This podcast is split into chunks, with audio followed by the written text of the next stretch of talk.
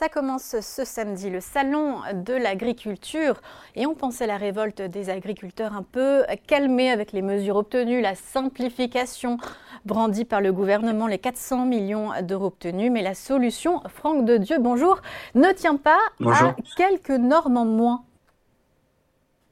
oui, absolument. Euh, on a vu dans une première phase le gouvernement répondre par... Euh, la simplification qui était parfaitement légitime, moins de paperasse, euh, et puis euh, essayer de lutter contre la concurrence déloyale par rapport à des pays qui sont, euh, je dirais, sous des contraintes réglementaires moins fortes. Mais la question que nous, on a, on a soulevée dans le numéro de Marianne, qui était consacré aux solutions de l'agriculture, pour sauver les agriculteurs, c'était la question du prix.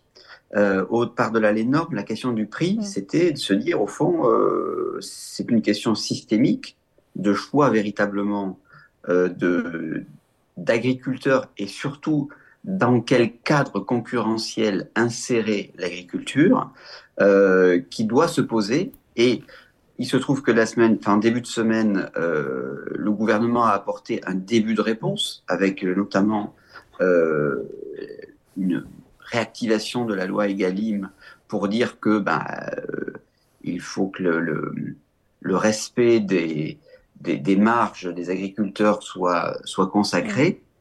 Euh, également euh, des initiatives pour qu'il y ait de la restauration collective made in France qui permettent aux agriculteurs d'écouler dans de bonnes conditions leur production.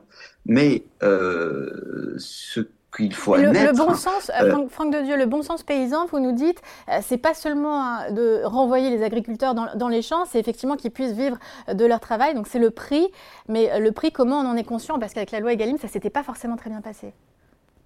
Non, c'est en fait la, loi Egalim, c'est un rapport de force entre l'agriculteur et le distributeur. Mais il y a en amont un sujet peut-être plus fondamental qui est celui de la concurrence déloyale des autres producteurs. Et euh, ce que euh, vous disent les économistes qui ont disséqué les balances commerciales par secteur, c'est que l'agriculture française est un déficit commercial au sein même de l'Union européenne. C'est-à-dire que vous avez des pays euh, comme euh, l'Espagne euh, qui ont des conditions sociales, par exemple pour le ramassage de la cueillette des fraises dans la région de Huelva en Andalousie, le coût de la main-d'œuvre, selon la convention collective, est 40% inférieur à celui bah, de, des, producteurs de fraises en France. Donc vous avez des concurrences déloyales au sein même de l'Union européenne. Ça, c'est un vrai problème. Et puis vous avez, euh, je dirais, une course au moins-disant social, une course à la compétitivité qui n'est pas compatible, qui est fondamentalement incompatible avec notre modèle, qui est fait de petites exploitations, qui est fait euh, aussi d'une culture du goût, de la qualité, et euh, qui est-ce qu'il ne faut pas aller chercher cette compétitivité justement? Vous parlez de petites exploitations en regroupant et en allant chercher bah, des effets d'économie d'échelle. Oui, mais je pense que non, parce que le, problème, il est en amont. Il, est justement de dire plutôt que d'essayer de faire des économies d'échelle, de se regrouper, d'augmenter la productivité, c'est une course qui a été engagée depuis une trentaine, une quarantaine d'années. Il ne faut pas cela. Ce qu'il faut, c'est que on ne plonge pas les agriculteurs dans le grand bain de la concurrence internationale à travers des accords de libre-échange. Il faut du protectionnisme, du protectionnisme avec les pays euh, extérieurs à l'Union européenne. Aujourd'hui, on signe des accords de libre-échange avec la Nouvelle-Zélande, peut-être demain avec des pays d'Amérique du Sud et avec le Chili, qui sont d'ailleurs celui de la Nouvelle-Zélande votés par euh, les députés du Parlement européen de cette majorité.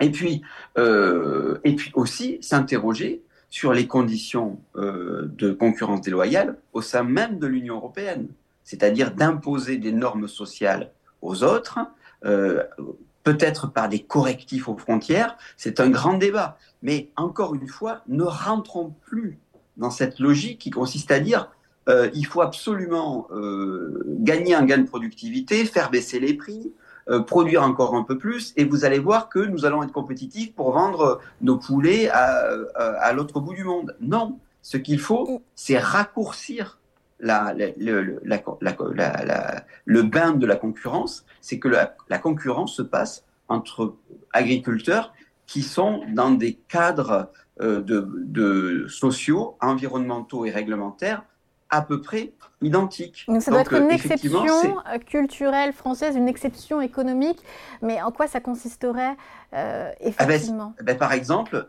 de la même manière que nous avons l'exception culturelle, l'exception agricole, ça consisterait à protéger le secteur, c'est-à-dire à pouvoir faire en sorte qu'il y ait des aides d'État, bien entendu, faire en sorte qu'il y ait des quotas de, de, de, consommation de produits qui viennent de l'extérieur à condition que ce soit dans des, euh, une concurrence déloyale, c'est-à-dire euh, quand je, les, les, fraises euh, dans certains pays, par exemple en Espagne, ne sont pas, je dirais, s'organisent pas dans, des, dans, dans, dans, un cadre loyal où vous avez des, des, des, ça, ça, ça, coûte, je vais vous dire, les frais, la main d'œuvre, elle est à 45 euros par jour en Espagne.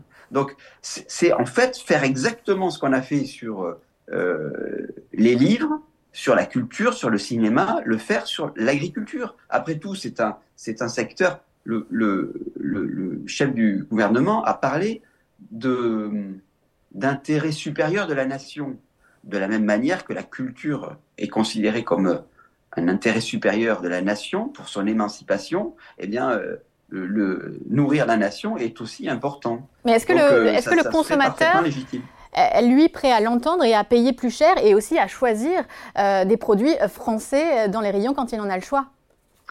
C'est pour ça que j'ai commencé à vous dire, et évidemment c'est beaucoup plus facile à dire qu'à faire, c'est beaucoup plus facile quand on est journaliste à écrire Yaka Faucon plutôt que de le faire, je suis bien d'accord avec vous, mais ça suppose tout de même un changement radical de système de concurrence et de production. C'est-à-dire qu'effectivement, si vous êtes euh, dans un cadre qui n'est pas celui des restrictions de coûts en permanence au niveau des salaires, au niveau des petits commerçants, au niveau des agriculteurs, eh bien, vous dégagez aussi du pouvoir d'achat. Je veux dire, lorsque la France était une puissance exportatrice, lorsque la France euh, avait euh, je dirais, une, culture, une, une, agriculture qui était florissante, eh bien, euh, on n'était pas avec euh, des, une classe moyenne qui vivait, qui vivait dans l'opulence. Donc, c'est aussi, ce sont des choix qui sont des choix économiques fondamentaux, c'est-à-dire de restriction de, de du, du, du, cadre concurrentiel, et, mais ce sont aussi des choix, je dirais, métapolitiques sur euh, voir autrement ce qu'est euh, la dette, voir euh, autrement ce qu'est la monnaie. Enfin, ce sont des, des choix plus fondamentaux. Un choix de Il ne s'agit pas simplement de jouer sur des variables. Franck, qu'est-ce qu'on lit cette semaine dans Marianne, forcément à l'honneur l'agriculture? La une?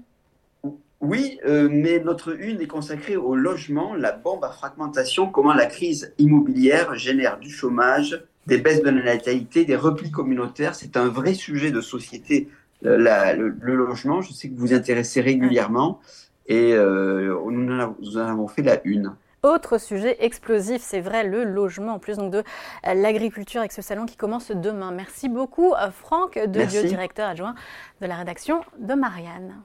Merci beaucoup.